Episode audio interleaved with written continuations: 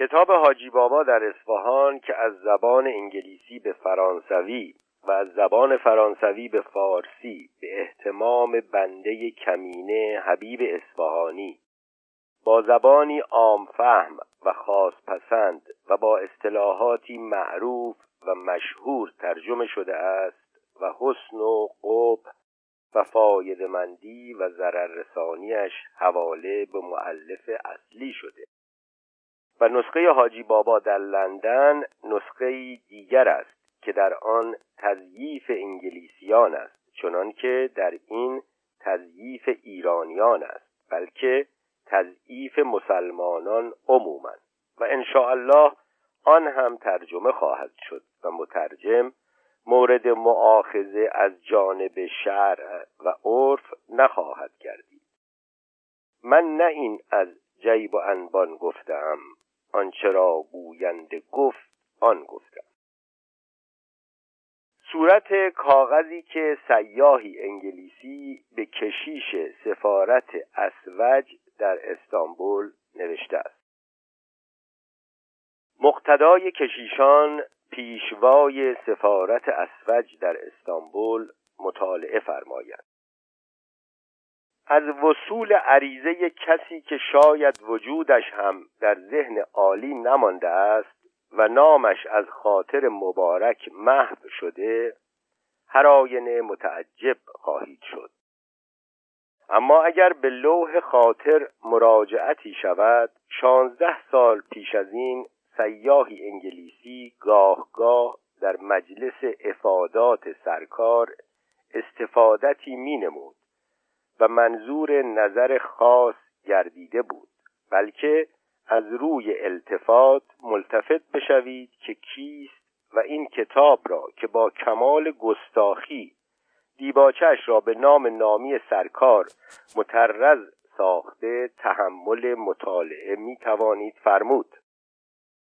در آن زمان که میگویم اوقات شریف به تحقیق و تدقیق الفبای مسماری مصریان مصروف بود و میتوانم گفت که هم واحد به ترتیب و تنظیم درر شاهواری معطوف بود که غواص فکرت عالی از بهار معانی دامن در کنار کرده است و اکنون به نام کتاب مومیایی حقیقی مرهم شکستگی ظاهر و باطن آثار عتیق جویان گردید.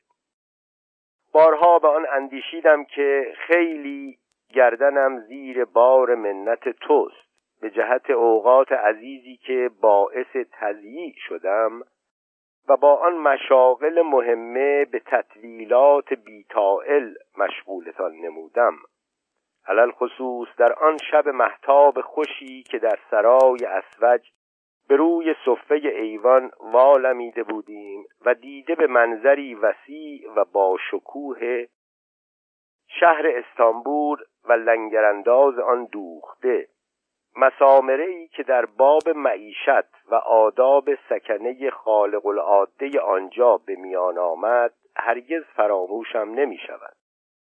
اگر به تکرار سخنان آن شب جسارتی رود معذورم دارید که به حکم اهمیت موضوع هنوز همه را در خاطر دارم. می گفتید که هنوز هیچ سیاحی در باب عادات و رسوم اهل مشرق چیزی ننوشته است و کیفیت آن چنان ننگاشته که مفید فایده‌ای به حال من باشد. و در حقیقت سیاحان عموماً در سفرنامه‌های خود التزام دعوی‌های بی‌بیانه و دلیل کردند و سر و بن هیچ یک از آنها را با یکدیگر مناسبت و ربطی نیست، بلکه اکثر به شرح حال ذاتی خود پرداختند. رای ما هر دو این بود که در میان کتاب‌های افسانه‌ای که در این باب نوشته‌اند بهترین همه کتاب الف و لیله است که عادات و رسوم مشرقیان را چنانچه باید نگاشته، و چه دلیل بهتر از این که مؤلفش خود از اهل مشرق زمین است. می گفتید اما اگرچه آن کتاب را به زبان فرنگی ترجمه و حشو و زوائد آن را به قدر امکان طی نموده و به خیالات ما مطابق ساختند، با این همه کم کسی است که آن را بفهمد، مگر اینکه سالها در مشرق زمین مانده و با اهالی آنجا آمیزش کرده باشد. پس جلدی از آن کتاب را علل ایما گشودید. حکایت سه قلندر در آمد. گفتید در این حکایت میگوید که امینه به حمالی برخورد و او را اشارتی کرد و حمال با زنبیل خیش همراهی او نمود تا به در خانه‌ای بسته رسیده در بزد. مردی ترسا با ریش سفید بلند در باز نمود. امینه بی آنکه لب به سخن گشاید نقدی به مشت وی نهاد. ترسا برگشت و بعد از دقیقه‌ای چند شیشه‌ای بزرگ شراب ریحانی بیاورد. پس به این گونه تحقیق فرمودید که چون ما مدتها در ممالک عثمانی مانده ایم، می‌دانیم که در اکثر شهرهایش آشکارا شراب فروختن قدغن است. اگر شراب باشد در نزد ترسایان است و آنان هم به مسلمانان پنهان می‌فروشند. اما اگر یک فرنگی بی سابقه این حکایات را بخواند چیزی از آن نمی‌فهمد، بلکه منتظر خواهد بود که از زیر کاسه چه خواهد درآمد. و حالا که در این حکایت به جز گزارش چیزی دیگر نیست.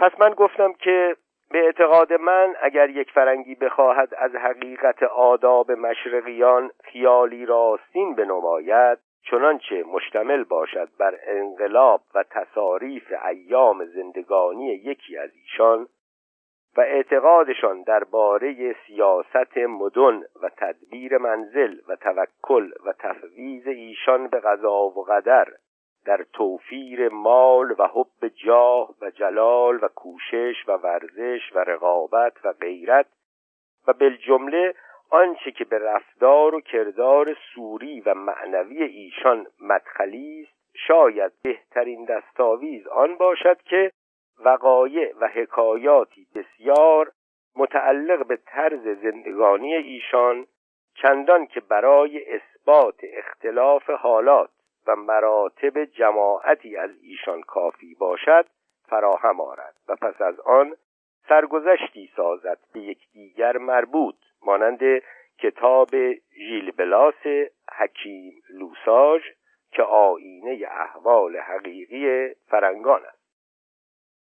شما منکر اعتقاد من بودید که این امری است محال و هرگز یک فرنگی اگرچه تبدیل دین هم بکند، چنانچه جمعی کردند و خیر آن هم دیدند، مانند یک مشرقی خالص به دقایق و نکات رسوم و عادات ایشان چنانچه باید مستحضر بشود نشود.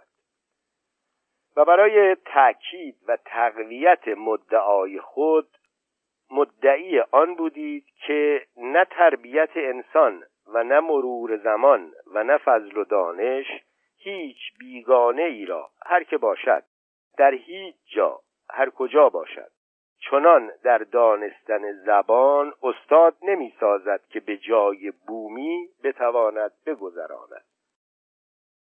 هر چه کند البته در لغتی از لغات تعبیر و اصطلاح یا اینکه در نکته‌ای از نکات صرف و نحو آن زبان خطایی فاحش خواهد کرد. آری، اگر یکی از اهل مشرق در ترسل و تکلم به سلیقه فرنگان مألوف و مأنوس گردد و سرگذشت زندگانی خود را جزوی و کلی از فاتحه تربیت تا خاتمه عمر بتواند به طرز فرنگان بنویسد، آن وقت جای امید آن هست که دامن مقصود ما به چنگان. بزرگوارا، من این سخنان را در گنجینه خاطر محزون همی داشتم و چون مدتی در مشرق زمین نشسته بودم و دیده و سنجیده های خود را ضبط کرده از امکان این امر هیچ نومید نبودم که روزی به یکی از مشرق زمینیان برخورم که سرگذشت خود را چنانچه باید نوشته باشد یا اینکه به طرز مضبوط نقل کند تا سررشته به دستم آید و فراهم آورده های خود را به آن وسیله به صورت کتابی گزارم. من پاره از رسوم و عادات اهل مشرق را که اینقدر به نظر عامه فرنگان ناپسند می نماید هرگز منکر نبودم، چه آنها را به چشم نسخه ثانی عادت و رسوم دیرینه خودمان می نگریستم. فی‌الواقع کدام فرنگی که این عبارت انجیل را که می گوید کسانی که با من در یک وقت دست به کاسه برده اند خوانده باشد، عادت غذا خوردن اهل مشرق را با دست یا همکاسگی چندین تن را از ایشان با یکدیگر مکروه تواند شمرد. با اینکه هر کس می‌داند که من چندان دشمن کارد و چنگال نیستم، اما هرگاه با یکی از دوستان مشرقی غذا می‌خوردم و این عادت که بسیار طبیعی است به کار می‌بردم، خود را یکی از گواهان زنده عادت دیرینه و مدلول صحیح کتابی که بهروزی ما به آن وابسته است می‌پنداشتم. و چون یکی از ستمدیدگان ایران را می‌شنیدم که آه و ناله کنان می‌گفت چه خاکستر بر سرپاشم، نه تنها این تعبیر متداول ایشان را مضحک نمی‌شمردم، بلکه بی اختیار مطابقت و موافقت او به عبارت تورات به نظرم می آمد. آری جناب، عادت اهل مشرق تغییر بردار نیست و این سخن از شما به من یادگار است. اما هر قدر تغییر بردار نباشد، همان نیست که بوده است و برای حق ادای مطلب خود می گویم که مانند نقوش مسین آلات است که هر قدر نیک نگاه داشته شده باشد، باز از کثرت استعمال در یک جای آن فرسودگی و ساییدگی خواهد بود.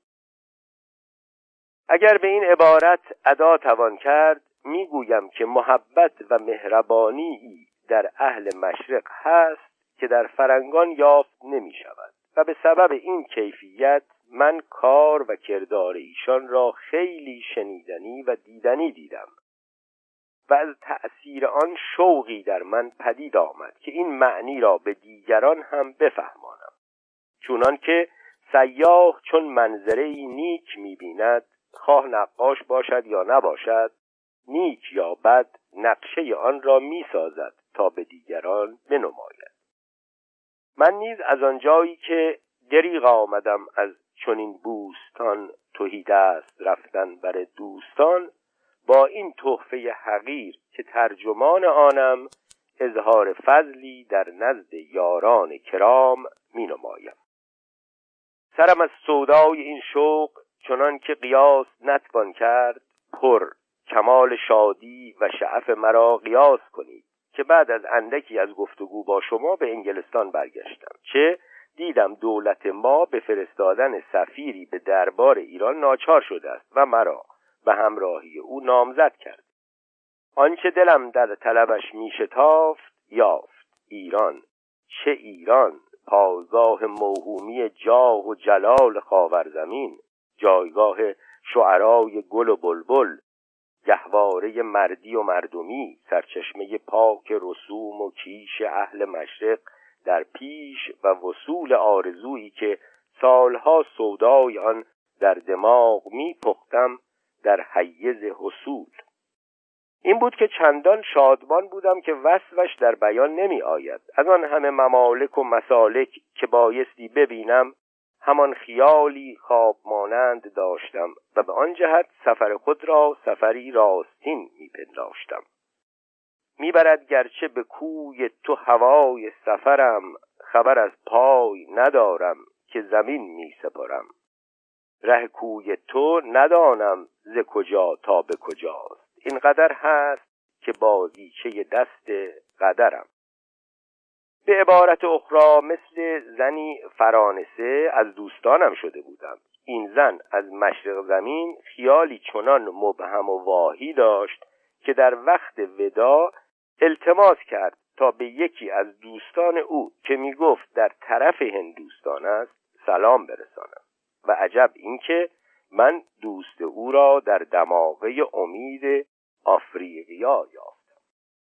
خوابهایی که می دیدم نمیگویم همه به حقیقت تعبیر شد، چرا که ایران مرز و بومی است که خواه در باب بدایع آثار طبیعت و خواه در جاه و جلال و مال و دولت اهالی آن مانند سایر امکنه تصوری راستین نتوان کرد، ولی در باب اخلاق و عادات و رسوم و آداب ایشان می توانم گفت که در دنیا مردمی مانند مردم ایران با مهر اخلاق دیرینه مختوم و با فطرت آداب قدیمه مفتور نیست. حتی این صفت در صورت و سیمای ایشان نیز مشاهده می شود، چنانچه از معاینه و مقایسه صورت اهالی امروز با صورت‌های متعدده در و دیوار تخت جمشید که گویی امروز کنده‌اند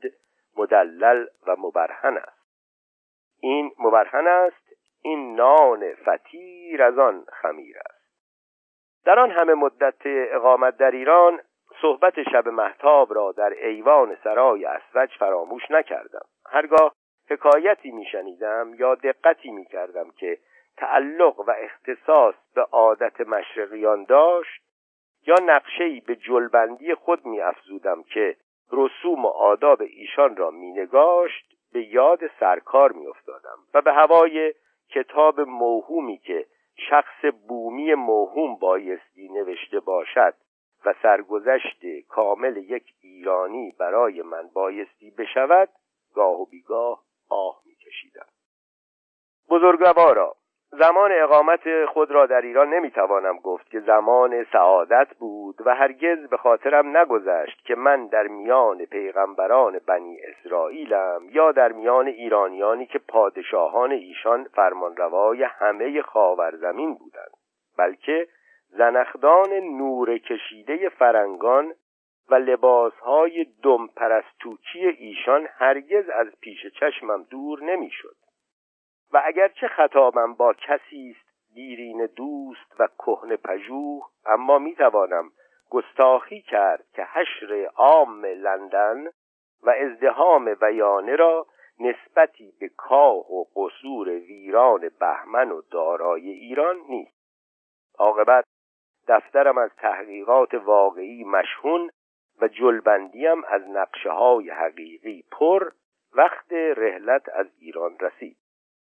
در عرض راه همه را به نیت ایام آینده مستغرق بودم و شاید مانند همه سیاحان دیگر در باطن به این خوشدل بودم که البته دیده و شنیده های مرا به جز من کسی ندیده و نشنیده است و هر آینه چون خبایای اطلاعات و استحضارات من رونما می شود، به قدر کشف سیاره تازه‌ای در نظر مردم نمود خواهد نمود.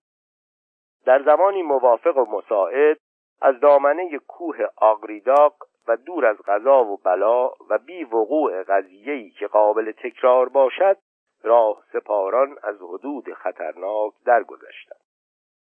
ولی خواهش دارم که ماجرای شهر توقات مرا از روی بنده نوازی به دقت گوش دهید که سبب تحریر این مراسله و انتشار این رساله که مسحوب آن است همان است. با خستگی بی‌نهایت شب 14 ماهی با 2 خدمتکار و 2 تن چاپار و شاگرد چاپار به توقات رسیدم.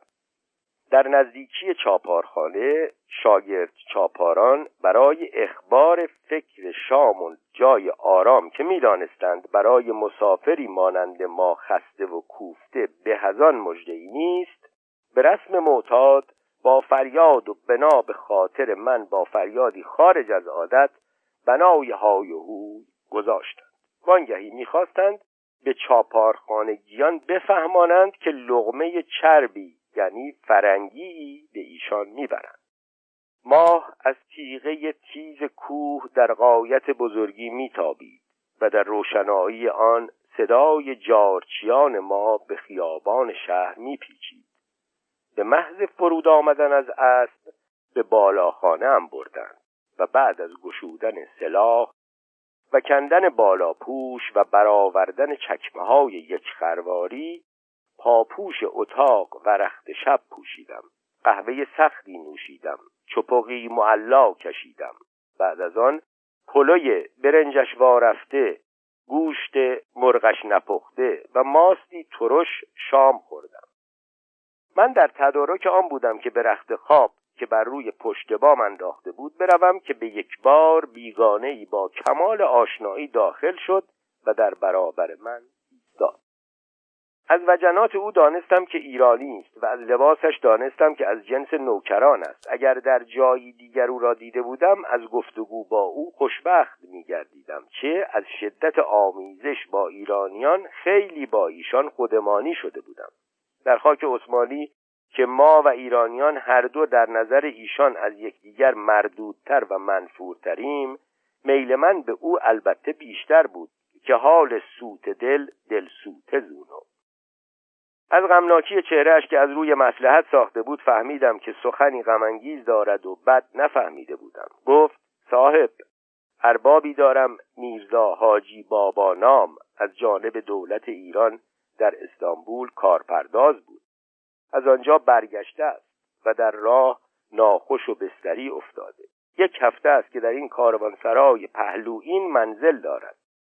حکیمی فرنگی به او معالجه می کند، اما به جای بهبودی تا به در مرگش رسانده است. چون شنید یکی از ایران آمده است بسیار دلخوش شد و خواهش دارد که هرچه زودتر شما را ببیند. میگوید چاره درد من دیدار کسی است که از ایران آمده باشد.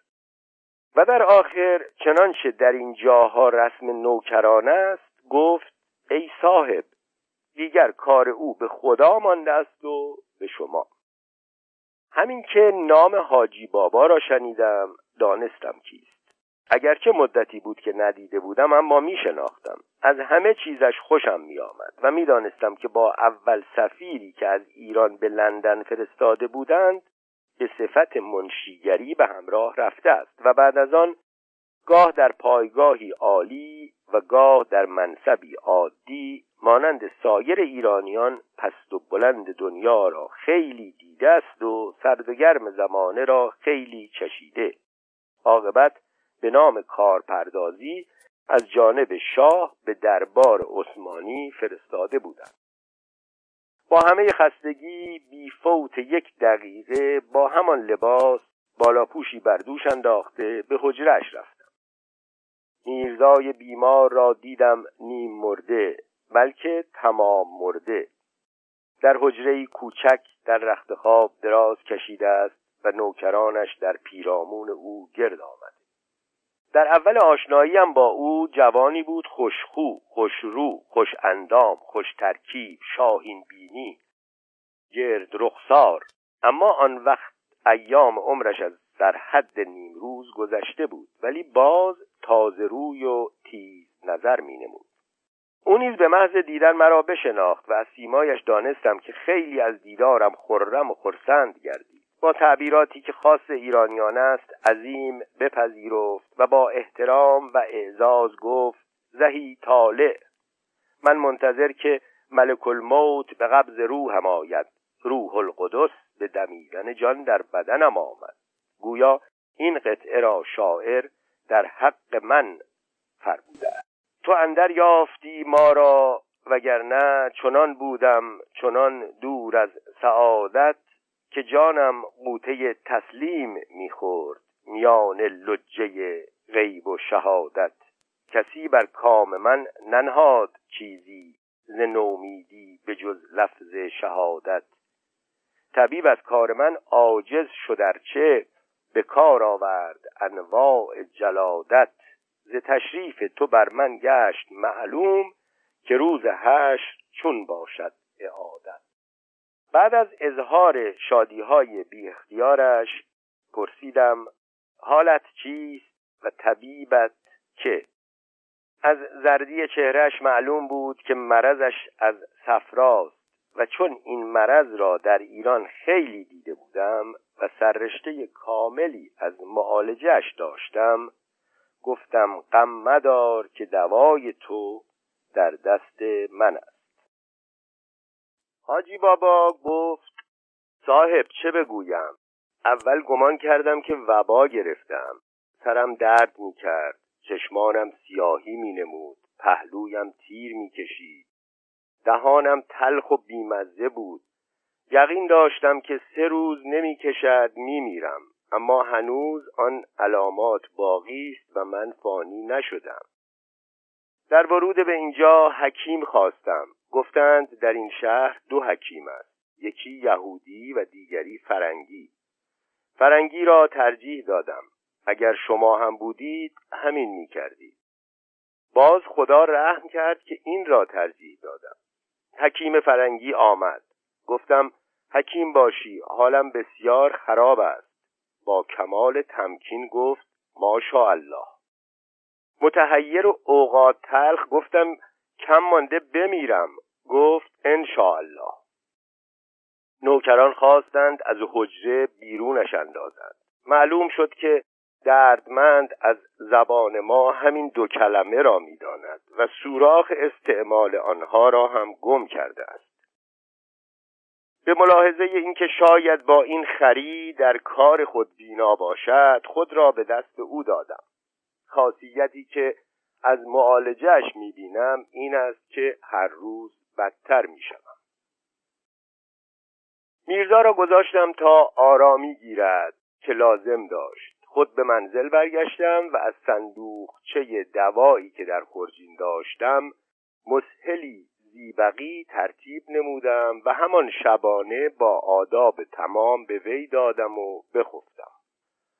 بامدادان به دیدن وی رفتم. دیدم دوا معجزه کرده است. چشمان میرزا گشوده، درد سرش فروکش کرده. خود و نوکرانش مرا به نظر بقرات ثانی نگران، نمیدانستند از عهده شکرانه آن همه حذاقت و چرب دستی چگونه بیرون آیند.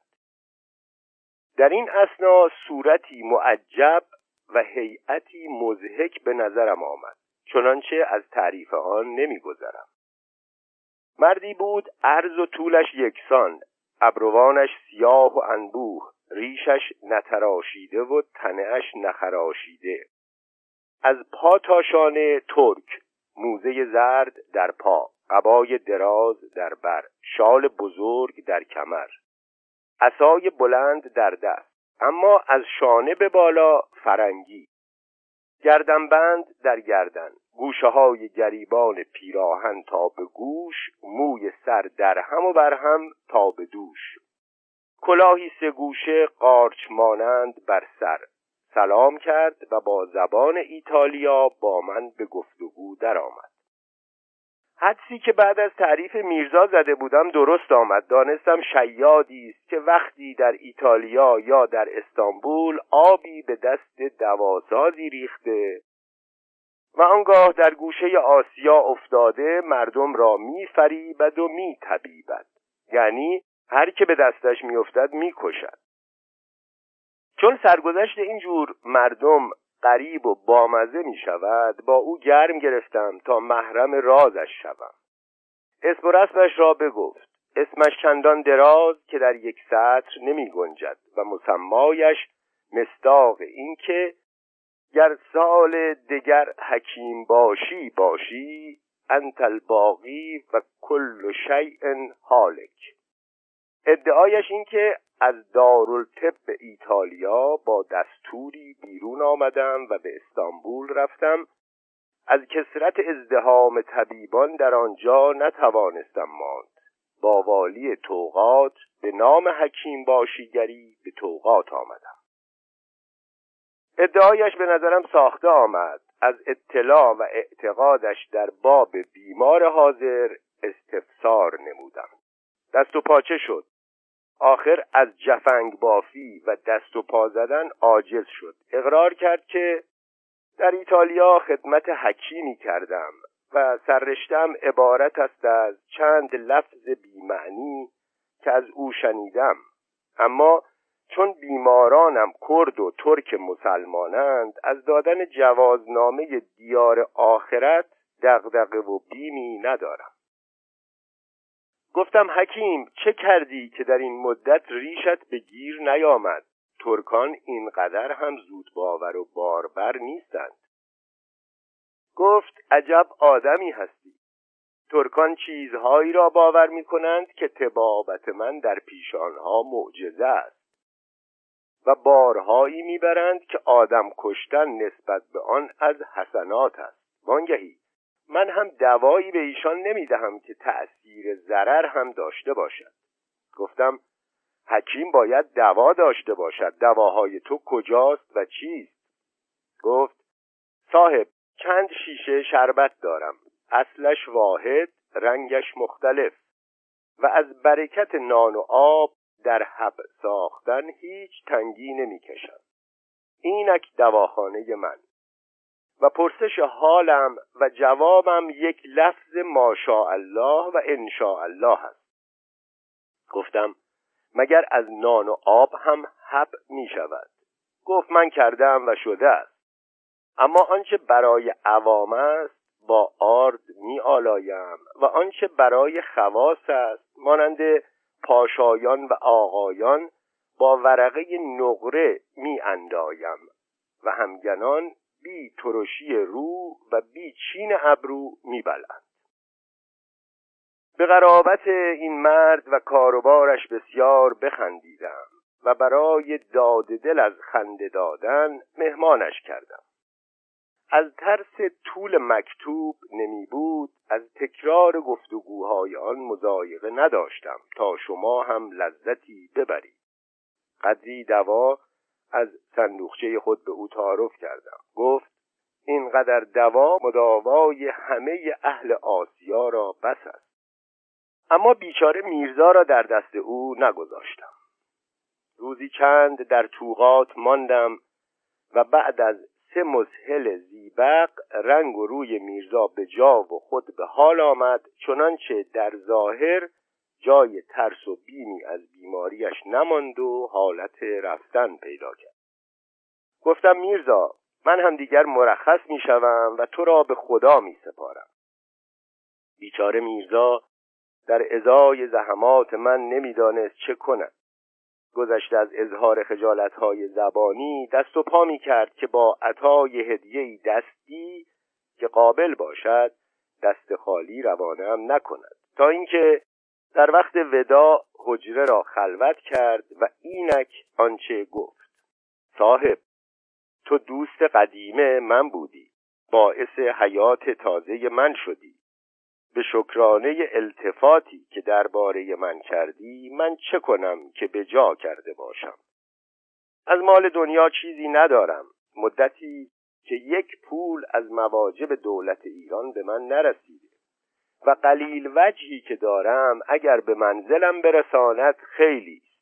وانگهی من شما انگلیزان را می شناسم که چشمتان به پول نیست و حرف پول در نزد شما بیهوده است. اما چیزی دارم که شاید در نظر شما وقعی داشته باشد. از وقتی که با شما انگلیزان معاشرت کردم دیدم که شما بسیار کنجکاو و خرده پژوهید. هرگاه با شما سفری می کردم می دیدم که کلی و جزئی از حالات و کیفیات ممالک و اقوام یادداشت می کردید و در مراجعت برای اطلاع به همشهریان خود منتشر می‌ساخت. هیچ باور می‌کنید که من با ایرانیگری تقلید شما کرده باشم و در این مدت که در استانبول بودم سرگذشت خود را از اول عمر تا آخر عمر به طرز شما نوشته باشم؟ اگرچه سرگذشت من سرگذشت مردی گمنام و کمپایه است، اما منافاتی ندارد. شامل چندان وقایع و قضایاست که اگر در فرنگستان منتشر شود البته تأثیری بزرگ می‌بخشد. او را به شما می‌دهم و یقین بدانید که این از شدت اعتمادی است که به شما دارم، وگرنه به غیر از شما به کسی نمی‌دادم. قبول می‌کنید یا نه؟ جناب، تصور بفرمایید که از این مژده چقدر باید خرسند شده باشم.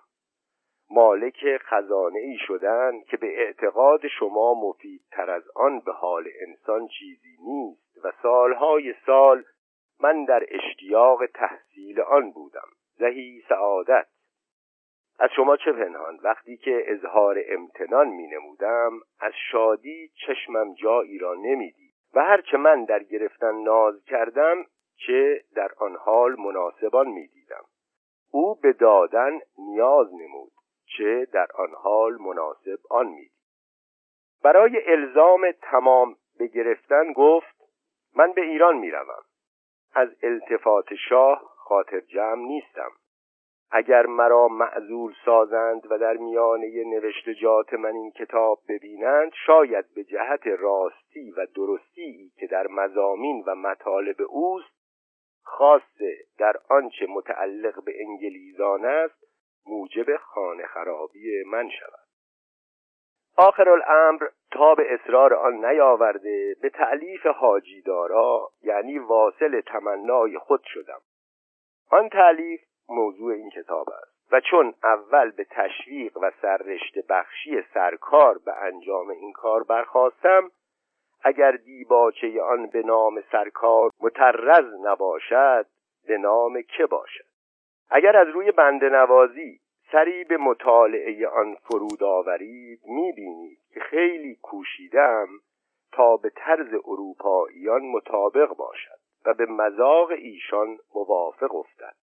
حشو و زوائد آن را از تکرار و مبالغات اهل آسیا حذف نمودم، اما به جهت مباینت جزئی تاریخ و اوقات قضایای آن چندان به ثواب مقرون و از بوی مشرق آری نخواهید یافت.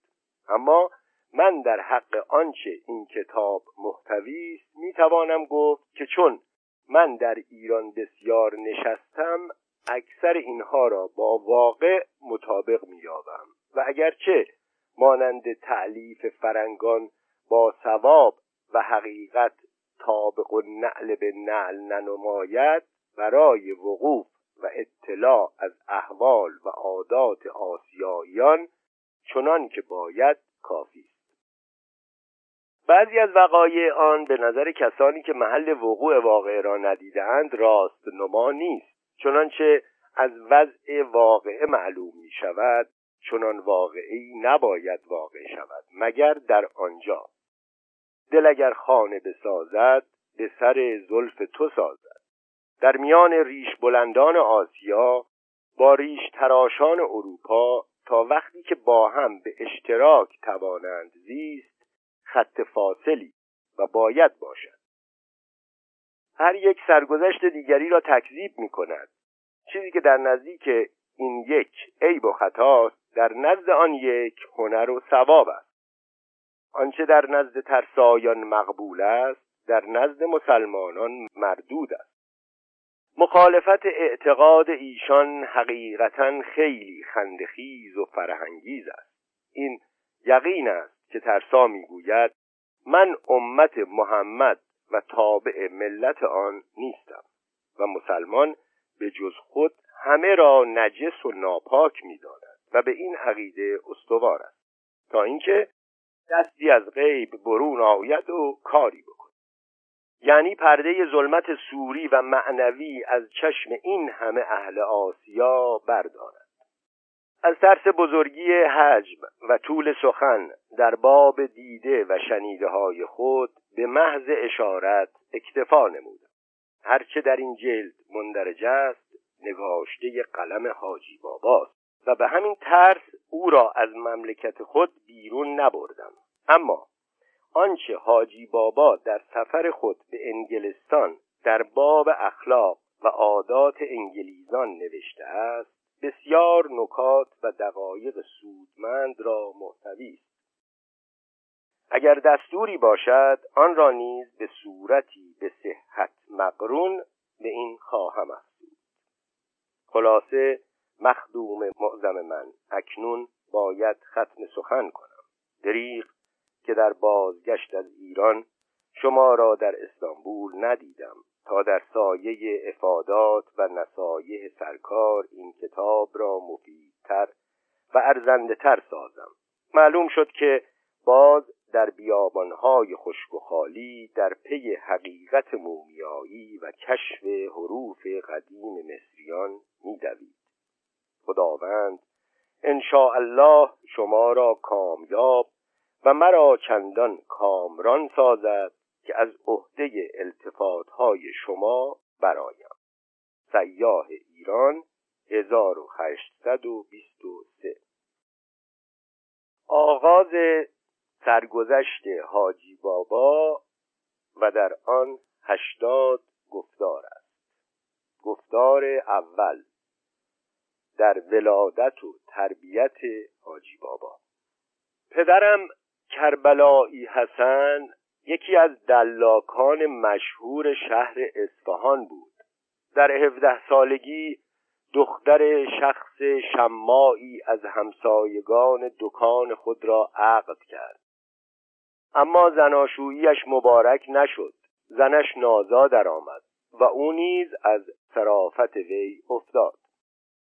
در سایه چیر دستی و شهرت خود چندان مشتری خاصه از بازرگانان پیدا کرد که بعد از 20 سال کاسبی توانست دستگاه خود را وسعتی دهد، یعنی زنی دیگر گیرد. دختر صرافی توانگر را خواستاری کرد و به مطلوب خود واصل شد، چه مدتها سر او را به دلخواه او تراشیده بود. او نیز رد تکلیفش نتوانست کرد. پس به آن خیال که اقلن چند صباحی از دردسر زن اول فارغ شود و در نزد پدرزن تازه که با اینکه در بریدن کنار درهم و دینار و روایی نقد ناسره به جای سر مضایقه نمی کرد، در سنن شرع و آداب دین دعوی پایداری داشت، تقدسی بفروشد، عازم کربلا شد. زن نوش در آن سفر همراه بود و من در آن راه از تنگنای عدم به فراخنای هستی قدم زدم. پیش از این سفر پدرم حسن دلاک که تنها بود، اما بعد از این سفر به لقب کربلایی هم ملقب گردید. از برای خوش آمد مادرم که مرا سخت بد به بار می آورد، مرا نیز حاجی نامیدند. این نام با اینکه مخصوص حجاج بیت الله است، در تمام عمر با من می بود و باعث عزت و احترامی چند بر من گشت که هیچ سزاوار آن نبودم. پدرم پیش از سفر کار دکان خود را به یکی از بزرگترین شاگردان خود حواله نموده بود، اما بعد از مراجعت با گرمی بیشتر بازپس گرفت و در سایه نام کربلایی و اظهار تقدس به ریا علاوه بر مشتریان بازرگان، پای ملایان و دعویداران دین را نیز به دکان خیش بگشود. چون علت قائی از تربیت من مهارت در کار تیر و نشتر بود، سوادم بایستی منحصر به درست خواندن حمد و سوره نماز باشد، ولی از مدد بخت به تربیت آخوندی از مشتریان پدرم نامزد شدم که در پهلوی دکان ما در مسجدی مکتبداری می‌کرد و پدرم برای تأکید دینداری خیش به قول خود سرش را قربتاً الله می‌تراشید. این آخوند مرا در دکان بدید و به پاداش نیکی پدرم زحمت درس و مشقم را رایگان به گردن گرفت. از همت او در سر 2 سال سوادکی پیدا کردم، چنانچه قرآن را روان می‌توانستم خواند و خطی خوانا می‌نوشتم چنانچه روان می‌توانستند خواند. ایام تعطیل را نیز بیهوده نمی‌گذراندم. در دکان پدر مبادی و مقدمات هنر خود را به ضرب چوب می‌آموختم و در صورت ازدحام مشتری سر چارباداران و شتربانان به تیغ من حواله می‌شد. راستی سرتراشی من نوعی از سرخراشی بود و به ایشان به کم تمام نمی‌شد. چون به 16 سالگی رسیدم، به دشواری تشخیص می‌توانستند داد که در تیغرانی چیره‌ترم یا در سخندانی. در عالم تیغرانی گذشته از نرم تراشی سر و موزون نهادن خط و یکسان زدن مورچه پی و پاک برداشتن زیرابرو و خوب پاک کردن گوش و سایر آرایش بیرون حمام، در میان حمام نیز در مشت و مال و کیسه کشی و قولن شکنی و لیف و صابون که در طرف مشرق متداول است کسی مثل من استاد نبود. وقتی که دست و پای مشتری را شتربند می کردم و وارونه می انداختم و پشت و پهلویش را به باد شپاشاپ سیلی و مشت می گرفتم، آوازه بندشان شنیدنی و دست و پنجه من دیدنی بود. در عالم سخندانی هم از برکت نفس آخوند صحبت خود را مناسب کلام از اشعار شعرای بنام، خاص از سخنان شیخ سعدی و خواجه حافظ، نمکین و رنگین می نمودم. گاه گاه زمزمه پستی نیز می کردم که به سایر هنرهایم پیرایه‌ای دیگر می بست. از این رو مشتریان را حریفی ظریف و نادردان و رندان را رفیق حجره و گرمابه و گلستان بودم. چون دکان پدرم در پهلوی کاروانسرای شاه و آنجا بیشتر از همه محل ازدحام بود، موعد ملاقات خاص و عام و سردم غریب و بومی شد و گاه می بود که مشتریان بنا به خوشمزگی و حاضر جوابی من از مزد معهود هم چیزی بیشتر می دادن. در میان مشتریان بازرگانی بود عثمان آقا نام بغدادی که مصاحبت مرا خوش می داشت، چه به جهت معاشرت با ترکان اندکی ترکی هم بلغور می کرد. این بود که سرتراشی مرا به سرتراشی پدرم با آن همه شهرت ترجیح می داد. این مرد از دیاری که دیده و گردیده بود چندان با آب و تاب و توصیف‌ها و تعریف‌ها نمود که در من به شدت هرچه تمامتر آرزوی سفر پدید آمد. هم در آن روزها او را سفری پیش آمد و برای سیاحه و دستک نویسنده لازم داشت. چون من جامع هنر تیغ و قلم بودم به همراهی تکلیف نمود و چندان وعده‌های چرب و شیرین داد که تن در دادم. چون با پدر این راز به میان نهادم به حکم فایده خود به این معنی راضی نمی‌شد که به امید سودی موهوم با خطری محزوم ترک شغلی باوری با درآمد معلوم کردن کار عقل نیست. اما عاقبت به موجب کرایه‌مندی مواجب و به ملاحظه حسن عواقب با دعای بی اندازه یک دسته تیغ تازه یادگارم داد و دل به جداییم نهاد.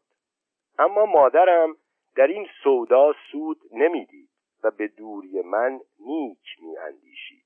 وانگهی خدمت سنی ناپاک در حق مثل من شیعه پاک را به فال خیر نمی گرفت. اما چون عزمم را جزم و خیر آینده ام را محتمل دید راضی شد و برای اثبات مهر مادری کیسه‌ای نان خشک با درجی مومیایی داد که این دارو انواع شکستگی و کوفتگی اندام و سایر علل و اسقام داخلی و ظاهری را نافع و آزموده است.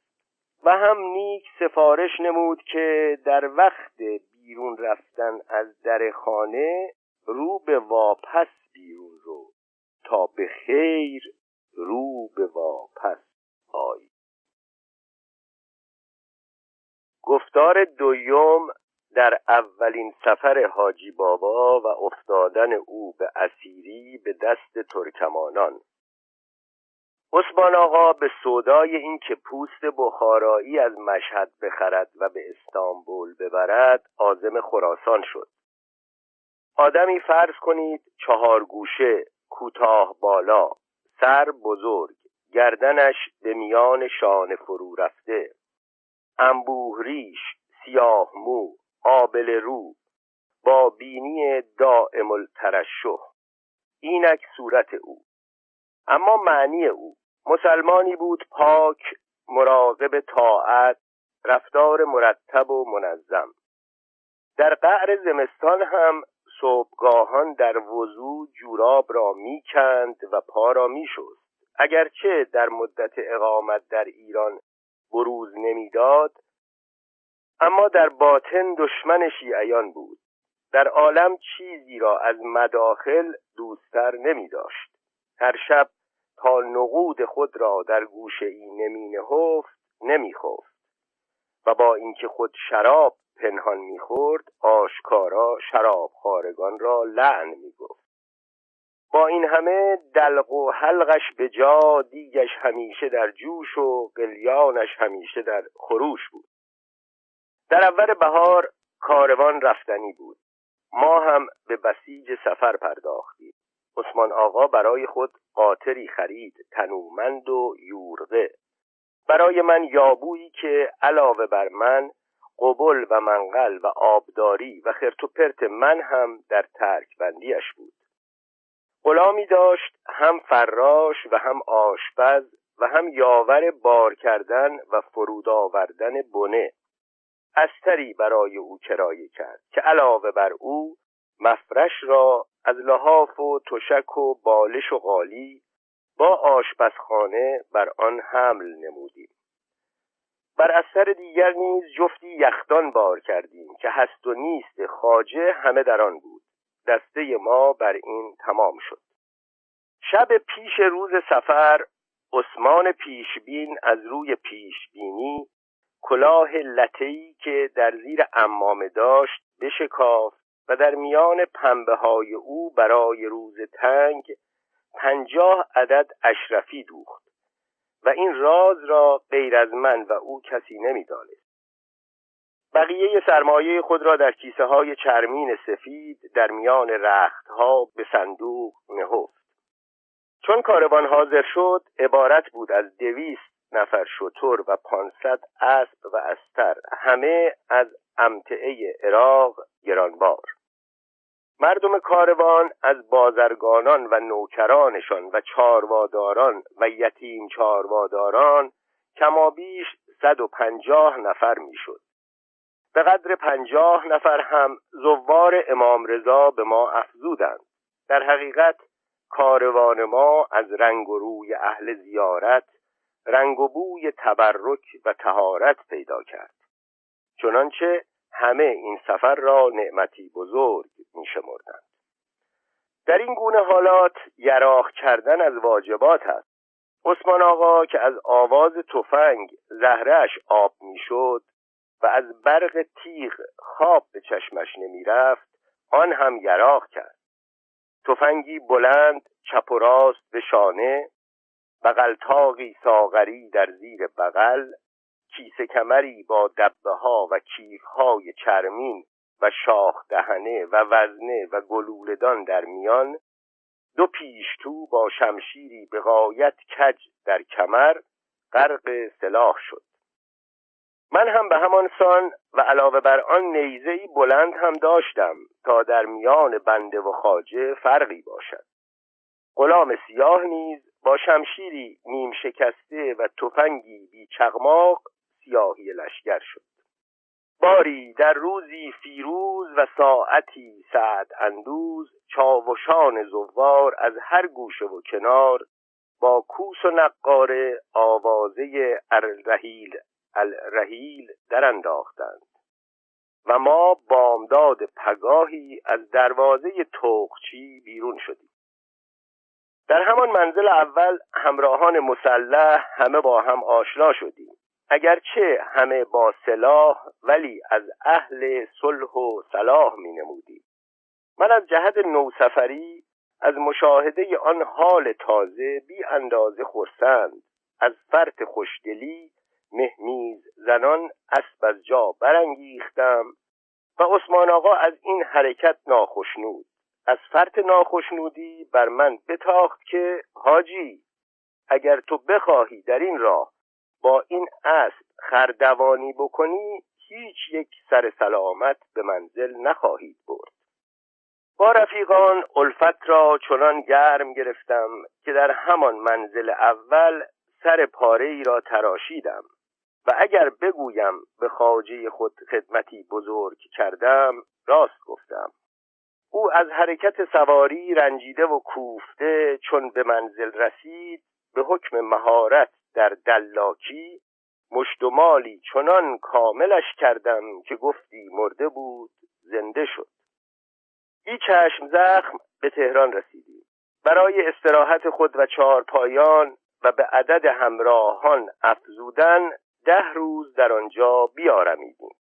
منازل خطرناک پر دور نبود.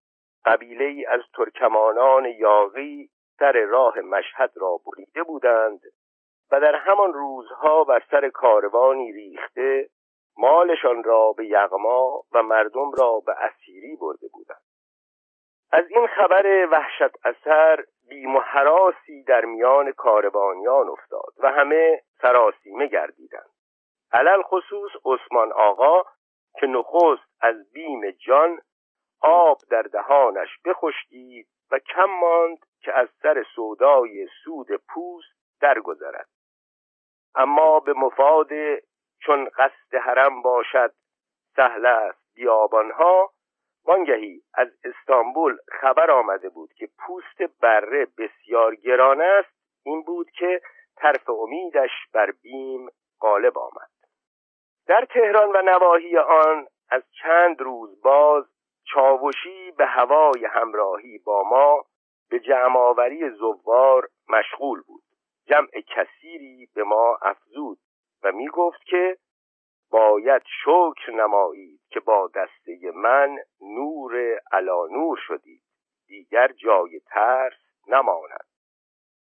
این چاوش گناهش به گردن او که میگوید روزی در راه مشهد سر ترکمانی مرده را بریده بود و از این روی به پردلی و کمترسی معروف شده.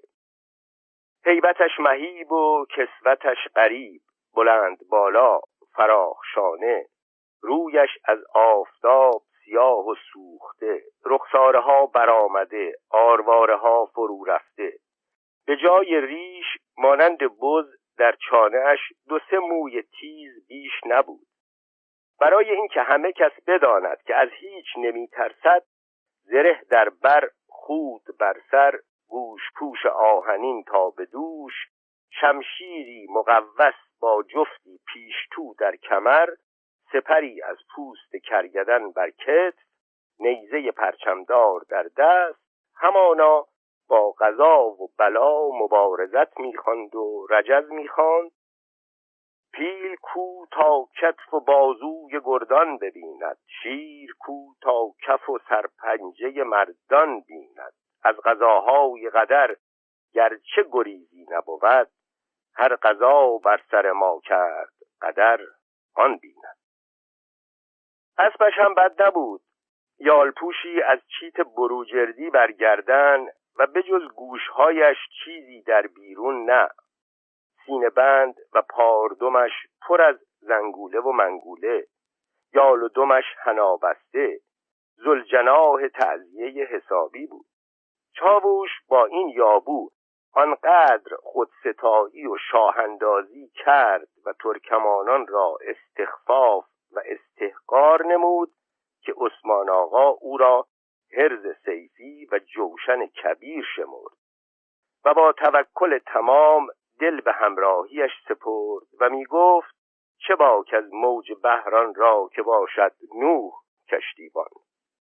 کما بیش 2 هفته از نوروز فیروز رفته رحمه الله میرزا مهدی خان، نسیم عنبر شمیم بهار از فروردین مژده رنگین آورد. بقیت الصیف بهمن و شتا، گرسنه و ناشتا، روی به هزیمت نهاد. توران زمین چمن به ترک تازی جنود قوای نامیه به تصرف قزلباش گل درآمد. غارتکاران صحن چمن و یغماییان دارالملک گلشن سر به پوستین کشیدند. ترکان تنگ چشم شکوفه فوج فوج و صحرانشینان ریاحین دسته دسته فرمانبری سلطان بهار را اختیار کردند. ترکمانان کلاغ پیسه مانند بادریسه بر فراز دشت قبچاق حاضر یراق گشتند. بردالعجوز دی ردالعجوز علل صدر کرده به آنجا تاخت که عرب نیزه را انداخت.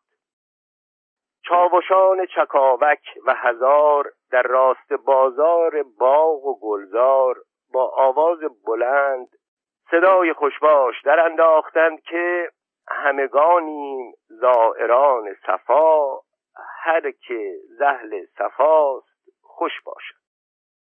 ما نیز بعد از ادای نماز آدینه در مسجد جامع در شاه عبدالعظیم جمع شدیم و فردای آن روز با نعره و فریاد چاوشان زوار که زائر مشهد رضا هستیم، هر که زهل رضاست خوش باشد، رو به خراسان بیرون رفتیم. اولا بیابانی نمکزار و از آب و گیاه بی آثار پیش آمد که نه دیده را از آن نوری بود و نه دل را از آن سروری. آن بیابان بی آب و گیاه را با منازل کوتاه کوتاه پیمودیم.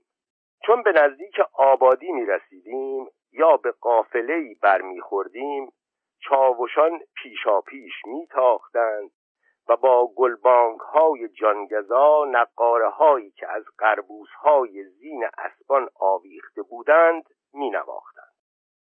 در میان کاروان روز همه روز ذکر ترکمان بود و شب همه شب فکر ایشان، هرچند در پردلی آنان همه همزبان و در ترس از ایشان همه یک دل بودیم. با دلگرمی کثرت یاران و با پشتبندی میمنت زوار همه لاف سروری و مردانگی میزدیم که کو ترکمان تا یلی بنگرد، جوانمردی و پردلی بنگرد، گر او مرد ما جمله مردافکنیم و رو شیر ما جمله شیروژنیم. به کامش چنان آب سازیم تلخ که یک سر دود تا بخارا و بلخ. همه به اتفاق می گفتیم که بگذار بیایند، به خدا اگر هزاران هزار باشند به یاری امام رضا یکی از ایشان سر زنده به گور نخواهند برد. عثمان آقای ما نهانی چنانچه میدانی خود را باخته بود و از همانگاه لرزه بر استخوانش افتاده، اما نیز مانند دیگران از لاف و گزاف باز نمی ایستاد و در ظاهر چنان اظهار مردانگی می نمود که هر کس می شنید می گفت که در تمام عمر قصاب ترکمان بوده است. چون چاوش خودستایی های او بدید، به داعیه این که چرا باید غیر از او خودستایی باشد، بروت خود را تا بناگوش بتابید که حرف ترکمان زدن با دم شیر بازی کردن است. نیازمود دلیری خود به خویش مبال، ندید دشمن خود را کمر به کینه مبند. هر دهانی این لقمه را نتواند خایید و هر مرغی این انجیر نتواند خورد. عنقا را همه کس شکار نتواند کرد. در مقابل ترکمانان اهرمنی مثل من میباید که الخبیثاتو للخبیثین، شغال بیشه مازندران را نگیرد جز سگ مازندرانی.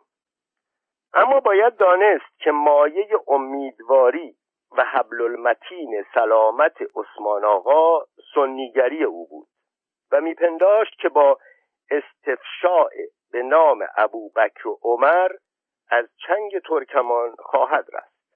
این بود که برای تشبه به قوم دستاری سبز به طریق امیران و شرفای اهل سنت بر سر پیچید و سر و وضع خود را مانند اهل تسنن آراست. اما خواننده می داند که نسبت او به پیغمبر بیش از نسبت قاطر سواری خود به او نبود. روزی چند به این منوال قطع مسافت نمودی تا روزی چاوش شیردل با کمال معقولی و وقار پیش آمد که ای یاران، ایلغارگاه ترکمان اغلب اوقات این منزل است. باید چشمها را گشود و دست و پا جمع کرد و پراکنده نرفت. اگر خدایی نکرده قضایی روی نماید، باید دست از جان شسته پایداری کرد. مبادا خوف و هراسی بر دل خود راه دهید که کار تمام است.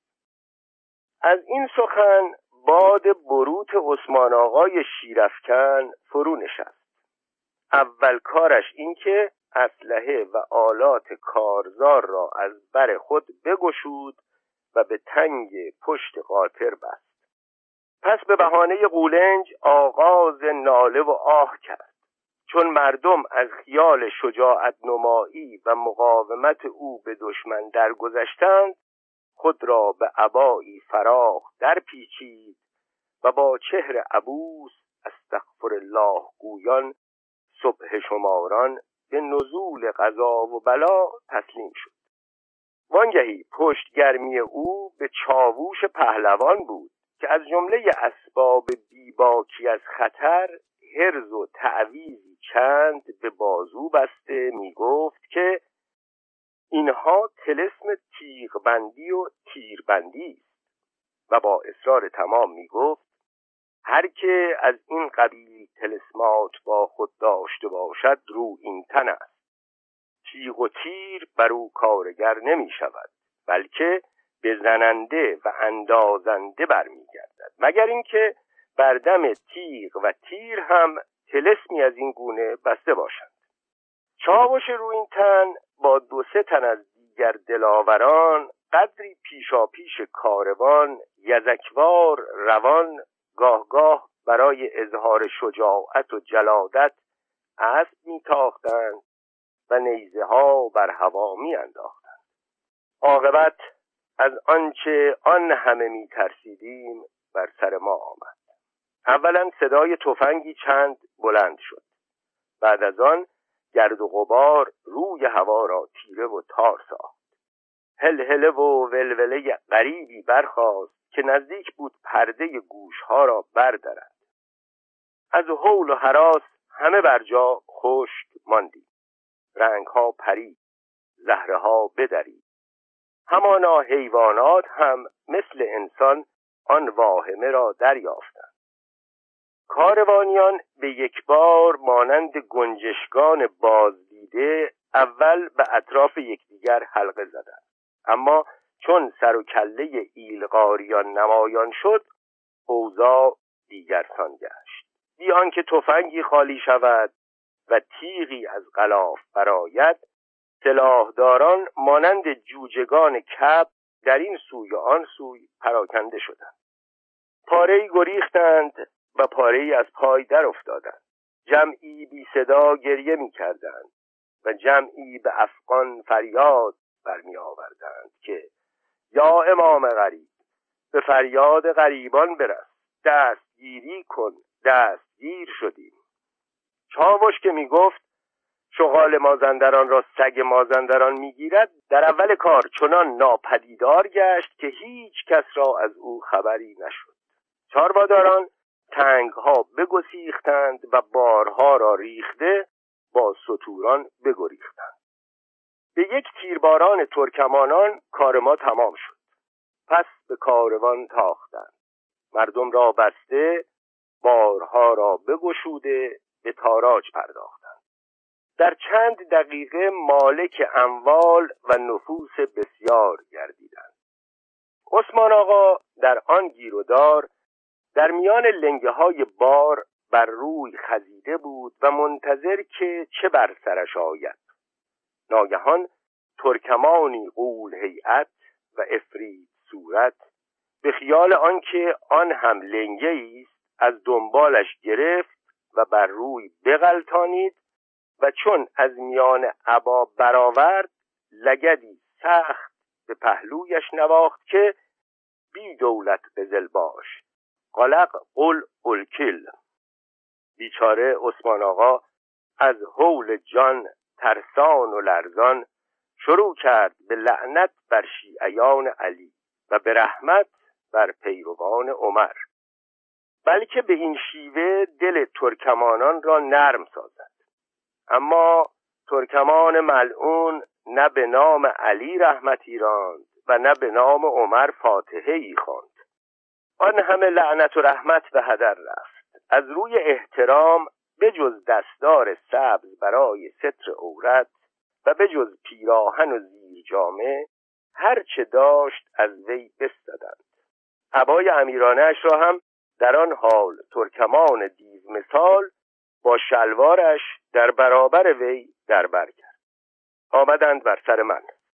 لباسم به کندنش نمی‌ارزید، زحمتم ندادند. در سایه این بی‌اعتنایی دسته تیغ دلاکی هم به جا ماند و به جا شد. اما من بی دولت قزلباش رافضی خود قول افتادم. ترکمانان بعد از ترکتازی غنایم و اسرا را تقسیم کردند. ما را چشم بسته بر ترک اسبان بنشاندند و همه روز براندند. شبانگاه در میان دره‌ای خلوت برای استراحت فرود آمدند.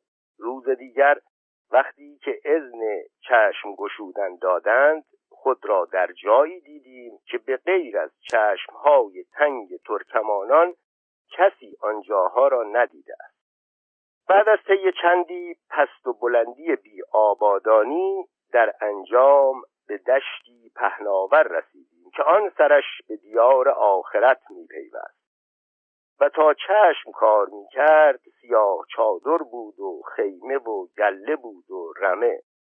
آن وقت دانستم که همین وادی است آن بیابان دور که گم شد در او لشکر سلم و تور. گفتار سیوم در بیان اینکه حاجی بابا به دست که افتاد و تیغ دلاکیش به چه کار خورد.